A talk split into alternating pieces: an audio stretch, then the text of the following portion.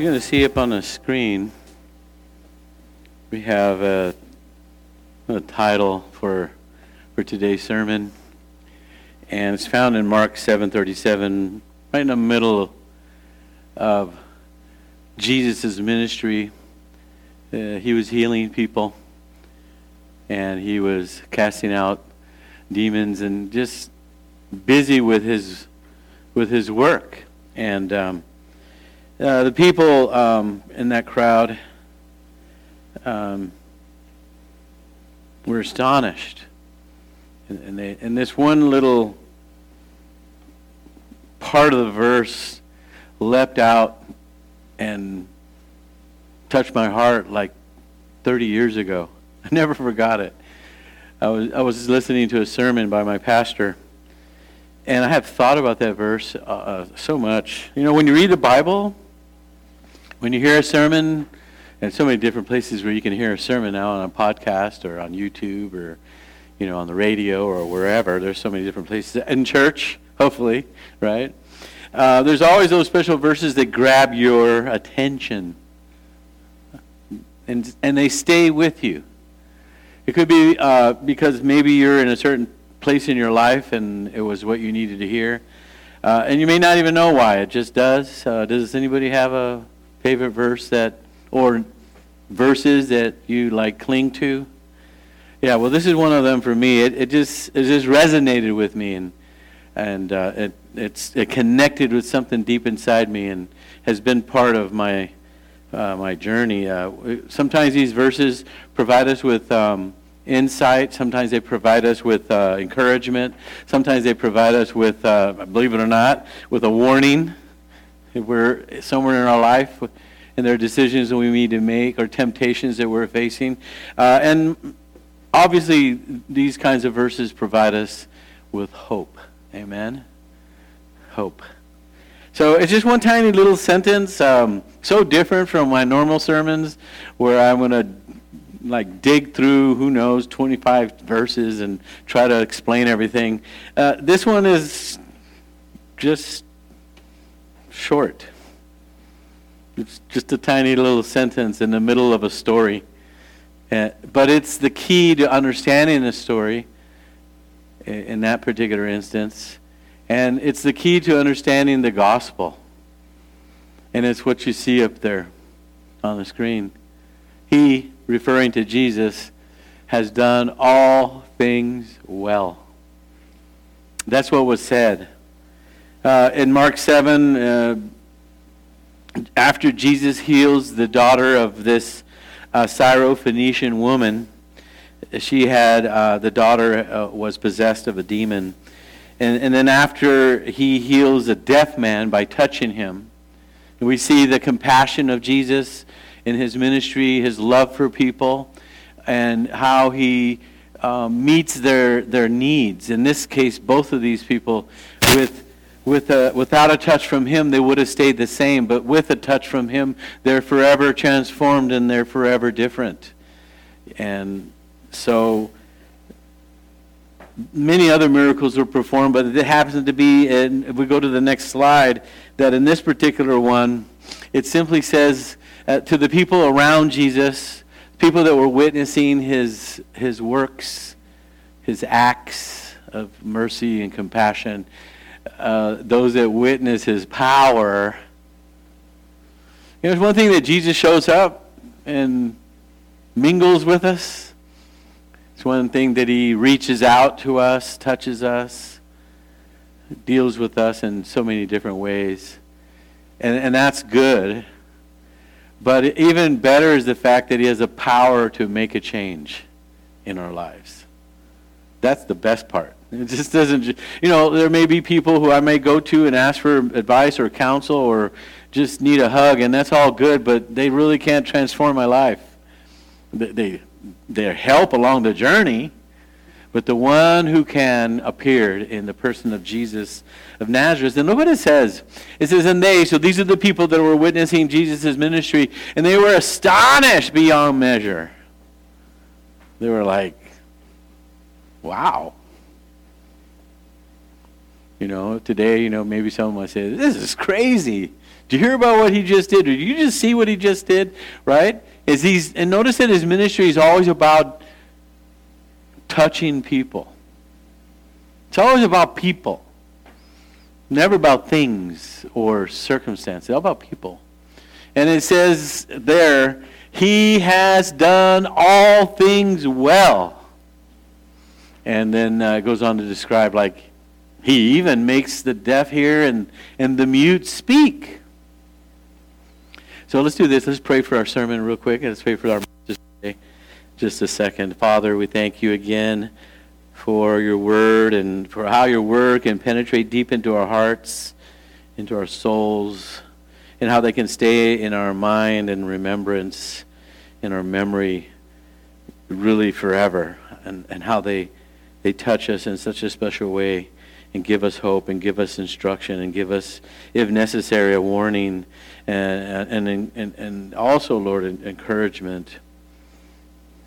We just pray, Lord, that you'd speak to us today and give us um, a greater understanding of the meaning of the gospel, of the good news of Jesus Christ. We thank you in his precious name. Amen. So uh, there's a movie that came out, and obviously, if I say the first part of the statement, everyone, I think, if you've seen the movie, uh, will know what to finish. Uh, God is good. God is good all the time. That's a movie, right? Well, way before the movie, that was said already. And even before Jesus appeared. He has done all things well. This is a summary, if you would, of the miracles that Jesus was performing at that time, but it's also perfectly describes his life and ministry as, as the Son of God. Okay, so this is what they witnessed right then and there, where he was healing and, and, and casting out uh, demons from, a, a from a, a, a, woman's daughter.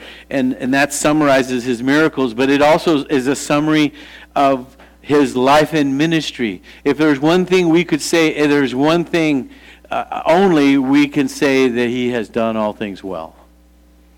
Right? And I learned this at the very start of my Christian journey. I learned that as I went through the Bible, I went through the scriptures, especially the Gospels, Matthew, Mark, Luke, and John, I learned that Jesus has done all things well. So uh, it, it, it has become an uh, integral part of my core belief of, of personal, my, my personal life as a Christian. And uh, as a pastor, what I would want uh, to happen today is that this statement uh, be the core belief of your life that He has done all things well. I can't even begin to tell you how many times I, I repeated this verse and how it kept me going. And uh, regardless of my circumstances, how it kept me grounded in my faith when I didn't understand or what I didn't know or when I was wondering what was going on or where God was leading me. I would always go back to the fact that, well, I don't know. I don't understand, but I know one thing. He's done all things well. And we know from Philippians 1 6 that he that has begun a good work in you is faithful to complete it. Did he begin a good work in you? Well, he's going to complete it. He's going to bring you to the finish line. And he's going to do it well. I don't understand sometimes what's happening. You see, the people in that particular situation were praising Jesus not only for the fact that he was he had healed the deaf person and um, cast out that demon, but not only did, did he do those things, he did it well. If he were to receive a report card, he would have got an A plus. So this reminds me of other passages in the scripture that refer to the goodness of God. In this particular phrase that he has done all things well, I hear the ring of the sound of Genesis chapter 1 because after each day of creation, it is written in Genesis chapter 1 of God's act of creation, and God saw that it was good. And it's repeated. Check this out Genesis 1 9, 112, 118, 121, and 122. But on the sixth day, when he created man, he changed it a little bit. He said, And behold, it was very good. The crown of his creation is man who he created in his own image. And we know the rest of the story. We don't want to go into today. It's, the story's going so well, but sin did enter into the into the, uh, this world through disobedience and lack of trust. That's a whole other story. Uh, but the original act of creation, all that He made was good because it says over and over, and God saw that it was good. Only good comes from God's hand. It's impossible for Him not to do good. In other words, it's impossible for for him to do evil. That's a good thing to have in our minds, no? We know that uh, when Jesus arrives at this particular scene, he's not only ministering to the Jews, he's also ministering to Gentiles, to people that don't even belong to the commonwealth of Israel, to God's chosen people. This is a Syrophoenician woman and Jesus, when she pleads for her daughter, uh, Jesus reminds her, Hey, I've come first to the house of Israel. And she says, Yeah, I know. But even the dogs eat the crumbs under the table. She had so much faith in the goodness of Christ that she was saying, and this is what blows my mind, was that the crumbs of Jesus are even good. The leftovers, if you would, are better than not having them. That's who we serve. That's how great he is. You know, they say some people's junk is someone else's treasure. Well, the crumbs were this woman's treasure because rightfully so. Jesus had originally come first to Israel, but they rejected him. They were unbelievers. So he turns to the rest of the world. And he's this woman. So he did that particular thing on that particular day for that particular woman with her need that she had. And who knows for how long they had suffered. And the deaf man, how long he couldn't hear. But he could hear well now. And she could live well. The daughter who was in prison and chained because of demonic activity in her life, she was free. He gives us new life. And when He gives us new life, He gives it to us because He has done what? All things well. I'm going to repeat it a lot. I want you guys to hear it all week and maybe never forget it when it's necessary. So, so what's happening here is that Jesus comes on the scene in his ministry and he begins to make things new. He, he begins to restore things, uh, make things good again right? He's present. He's, he's also in his ministry. A lot of people don't realize that one of the points of his ministry and the miracles and all that he did was to point to the fact that, and there, uh, we should be anticipating that one day all of this is going to be complete. There's going to be a full restoration, of all things are going to be good when he creates a new heaven and a new earth and we're going to be with him forever. So this is what Paul refers to in Romans 8:18 when he says, "For I consider that the sufferings of this present time are not worth comparing with the glory that is to be revealed to us." And here's the point. If we think things are good now, just wait. They're going to be so much better. You I don't know what you're suffering. I don't know what you've been through. I don't know what's happening in your life. Paul calls it sufferings of this present time, but he says they're not even worthy to be even compared to the glory that's going to be revealed to us. Because God wants to share his glory with us. And we're going to partake in it. So I think it's a way to keep moving. I don't know, man, this is hitting me hard today. I don't understand it. But even that is good. Because the trial of your faith is much more precious than gold. Even the difficult things that God allows into your life are good for you. You, say, oh, you don't know what I'm going through, Pastor. I don't. Maybe I do. And if doesn't matter.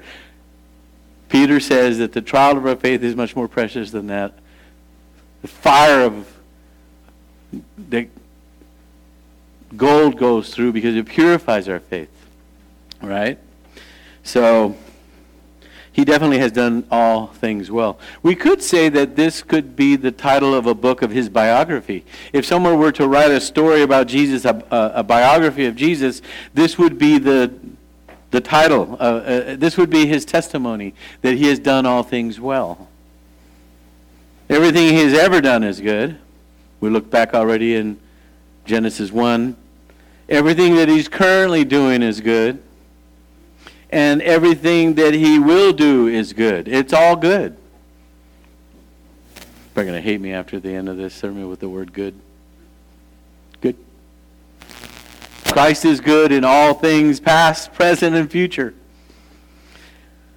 The psalmist said this when referring to the Lord. I like it because it gives us a picture. Oh, taste and see that the Lord is good. Like, this goodness is something that you can taste. This goodness is something you can experience. It's not just some ideal. It's just not some theory. It's just not something that I can tell you and it's simply poetic. And you can go, oh, I can say, oh, taste and see that the Lord is good. And you can say, ah. No, it's something you can live and experience. The Lord, when you deal with the Lord or when the Lord deals with you, it tastes good. Isn't it true? I don't know about you guys, but for me, sometimes I can taste evil or I can taste that something's wrong. I can sense it, you know, I can perceive it. You know, it's kind of like uh, some people can have uh, an initial. Um, kind of a sense uh, uh, of something's not quite right. Well, when it comes to dealing with the Lord, it's the opposite. There's a sense or there's a there's an idea, there's a taste that and when you deal with the Lord and when he deals with you, it, it, it tastes good. You want some more, don't you? Like Skittles. Once you start, can't stop until the whole bag's gone. All right? I'm stopped eating potato chips. I haven't eaten carbs in a while. Because I get that bag, oh my goodness. Don't do it with Takis. Your stomach will hurt something fierce. But once you start with one, you can't finish. I mean, you, you have to finish it. Right? So the psalmist in Psalm 34 8, for those of you that want to look at it later, it says, Oh, taste and see that the Lord is good. And then he says, Blessed is the man who trusts in him. You are blessed if you trust in the goodness of the Lord. Your life will be blessed if you trust in the goodness of the Lord. That's how you live. So we acknowledge and everything we experience today, I, I, I think individually, obviously our relationship is first personal, one on one. But then God puts us in a body of believers, like a church. So whether it's uh, individually or whether it's corporately as a church, uh, all the good that comes from us is from His gracious hand. It's all Every good gift co- comes from above. And with God, there's no variableness or changing. He doesn't give us good and then re- regret it. He gives us good to bless us. So, you might want to look at your current situation and you may say, Man, it's hard. Mm, God is good. Because if you belong to Him, He's allowed it. Because He's good and He knows that He's trying to burn away from your life those things that sh- should not be in your life. It's something about a trial. It's something about uh, dealing with a, a, a, difficult situation. Almost in this case, and, and, in all cases where there's good that comes out of uh, suffering, it's because it's your faith is being purified like gold in fire. And He wants you to know him better and draw closer to him because there's no pl- better place to be than near him. when something news, bad news comes, obviously the first thing we do naturally or humanly speaking is like, oh, and forgive me, uh, not that I would and use the Lord's name in vain, but we would say, oh my God. And ask ourselves the question of why God allows it. Because if you belong to Him, He allows it because first and foremost, He knows that He'll never give you more than you can resist or take or bear. But with the test, he'll make a way of escape. So the children of Israel, they come out of Egypt where they suffered as slaves for 400 years. And they come out after the Passover, this great nation of God comes out, and they go into the desert, and they're faced with the Red Sea up against, their backs are up against the Red Sea. And then all of a sudden they start to murmur because on the horizon, Pharaoh had changed his mind and now is charging after them. And they got the Pharaoh's armies in front of them and they got the Red Sea behind them. And they begin to complain and moan and groan about how it was better being a slave. You say, well, that's not good. That's not a good God. How would he bring us all the way out here? Uh, you know, bread and water. That's all we got. You know. And uh, they, they don't have a way of escape. Yeah, they do. The way of escape is the Lord. And what does he do? He tells Moses to put out his rod, and behold, the Red Sea opens and the very thing that would have been their demise and destruction becomes their salvation, and then it becomes the demise and destruction for the armies that were chasing them. So, yes, God is good. But He wants us to reach a place in our life where we know there isn't anything we can do for certain circumstances. You could scramble and try and figure it all out and use all your resources and time and energy and thoughts and, and walk the floors at night till you, your feet fall off. And then he's finally thinking, he's waiting, when is he going to, or when is she going to get it that I'm the answer? When is Bob going to get it? Oh, that's me, short for Robert.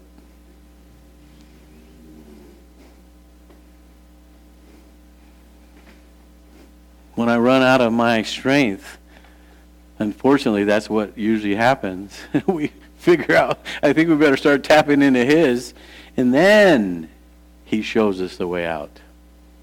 See, what Paul was saying when he said that God will not test us with more than what we're able with the temptation or with the test, give us a way of escape. What he's telling us is that God already has the blueprint for your escape.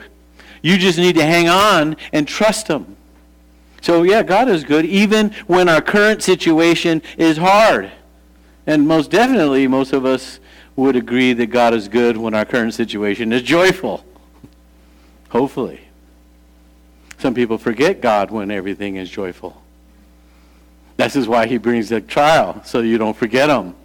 When everything's going good and hunky-dory and life is wonderful, all of a sudden it's like God disappears from your mind. So he, he's God that's good in that he balances our lives with and measures what he allows into our lives for our own good. So we can say in each and every scenario that God is demonstrating good to me. We can say, if we look into the future, all that he will ever give me is good. Culmination of this life is salvation, is to be present with the Lord. Right? I got a chance to. Most of you probably weren't here when Jerry and Rose Taylor were here, but I buried our one of our trustees, 98 years old, Friday. And we talked about how the Lord is good because we know where Jerry is. He's in heaven. He was a family that got was here when I first got here 17 years ago, and they were so loving and so supportive of me back then. I was this, this first pastorate, younger, not really knowing what I was doing, and here they come and they just embrace me and accept me and us because we came over here a big group from the Spanish ministry at Magnolia Avenue Baptist Church. You think he's not praising the Lord right now, saying and crying out how good he is? Because there's no more suffering, no more tears, no more evil. He's in, he's in the presence of the Lord. And this is where we go back to Romans 8:28 where it says and we know that is us Christians that for those who love God okay all things work together for good for those who are called according to his purpose. You know why all things work together for good? Because God is good.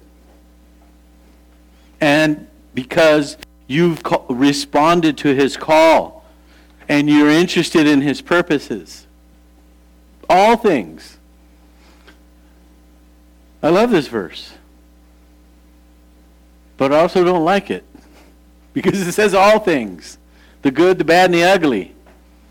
God uses for good. And what that means in this verse, I have contemplated for years and years and years, trying to understand a way to explain it. And what it means is that our good God enters into our present circumstances, whatever they may be, and he turns them into good. There aren't circumstances that we experience that aren't good. But that's not what this verse is saying. He's not saying that everything we experience is good. He's saying in spite of what we experience, God is good. And because we are part of his family, we are his children, we belong to him, we've been purchased with a price, that he enters in. He literally intervenes into our lives and he takes the mess that's there or whatever the difficulty is and he makes good out of it. But the problem is we don't wait enough or allow him to work in our lives and we run off and try to solve things and do things our way. And our way is always the wrong way and God's ways are always the right ways. They're always the good way. And boy, have I learned that lesson so many times. I've gotten to the point to where I don't do anything when something happens. I don't do anything anymore. Because I've learned that he'll do it. My job is to wait, and our job is to wait on the Lord. You have a sick child? Wait on the Lord, but bring him before the Lord and put him at the feet of the Lord.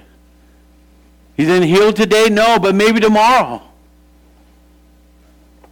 You know, have a job? Same thing. You only can live one day at a time. Ask him for your daily bread.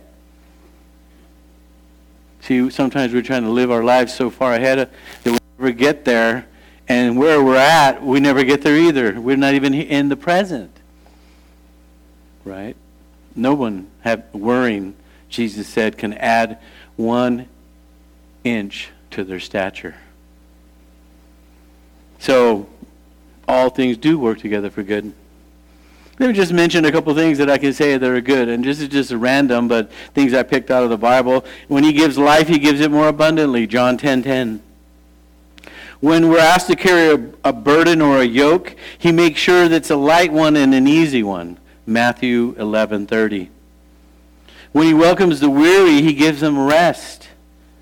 When he sets person free, he frees them indeed. John 8:36 because Jesus does all things well. He justifies us in Christ, he sanctifies us, which means he separates us for himself.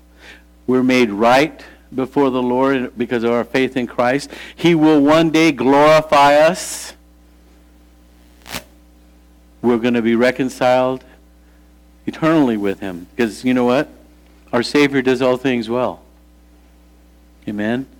So look back over your life, and you can see the valleys and you can see the mountaintops. But what you can see mostly, I hope, is God has brought you out of them all time and time again. Right? Lamentations 3:22 says his mercies are new every morning. Psalm 100 verse 5 says his loving kindness endures forever. 2 Corinthians 1:20 says his promises are yes and amen. Hebrews 13:5 says he will never leave you nor forsake you. Romans 8:38 says nothing can separate you from the love of God. John 10:28 says no one can snatch you out of his hand.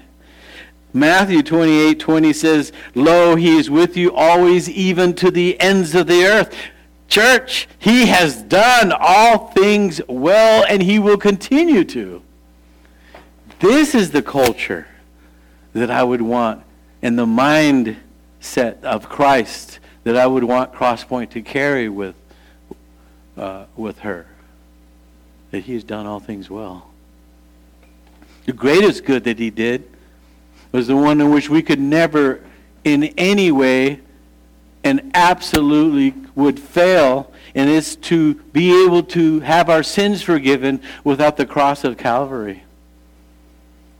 That cross is what gives us access to God, where Jesus went and, and took our sins and paid for them himself. He bore our punishment. He forgives us our sins and he takes them as far as away as east is from west. And then we know from the cross, he said, It is finished. He didn't say it's mostly done. He didn't say it has begun. He says it is finished. Everything that was necessary to secure our salvation is completed by Jesus. And that's the greatest good he's ever done for us because we didn't deserve it. He's a good God dying for bad people, sinners. And he offers us this freely. Wow. I think he's good. Is that the point you think you're getting today?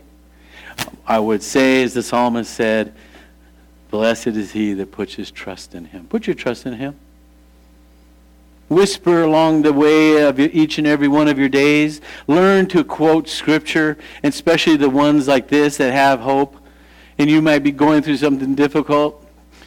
Right, Yolanda? You never know. An interim comes in and you read the behavior report and you say, oh, wow, I'm going to be in charge of this one. This means hours. Not just writing reports, but having to deal with the student, right? Because we do the same thing. Just say, you know, God, you're good you brought this child into my life because I probably have something to offer them that no one else would or even cares. So thank you for the good opportunity here. We got to look at it through the lens of goodness of Christ.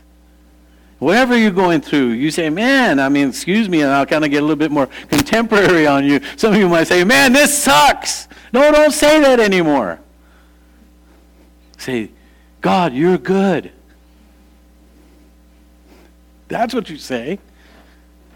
And I'm looking forward to how good you're going to make this. They were astonished and beyond measure. They were like, wow.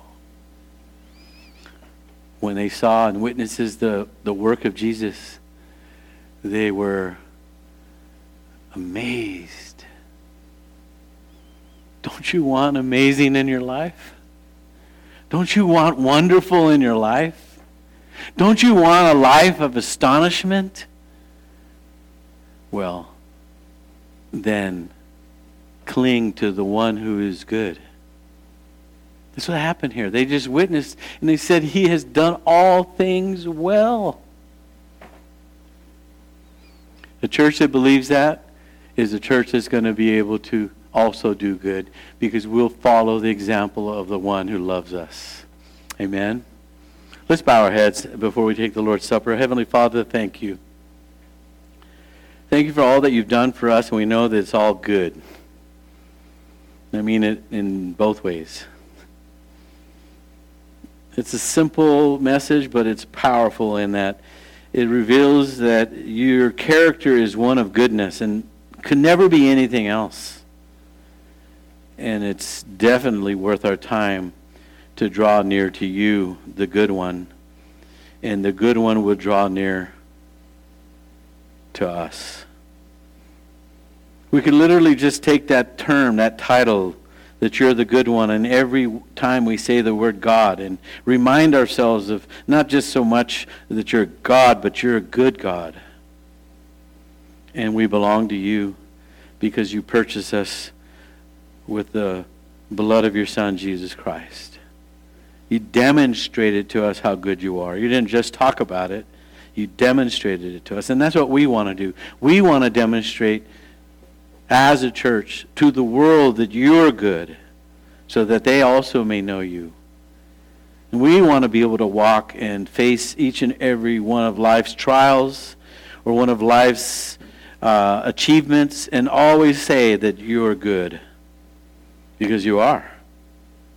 And you're worthy of our praise and you're worthy of our lives, Lord. And we thank you in Jesus' precious name. Amen.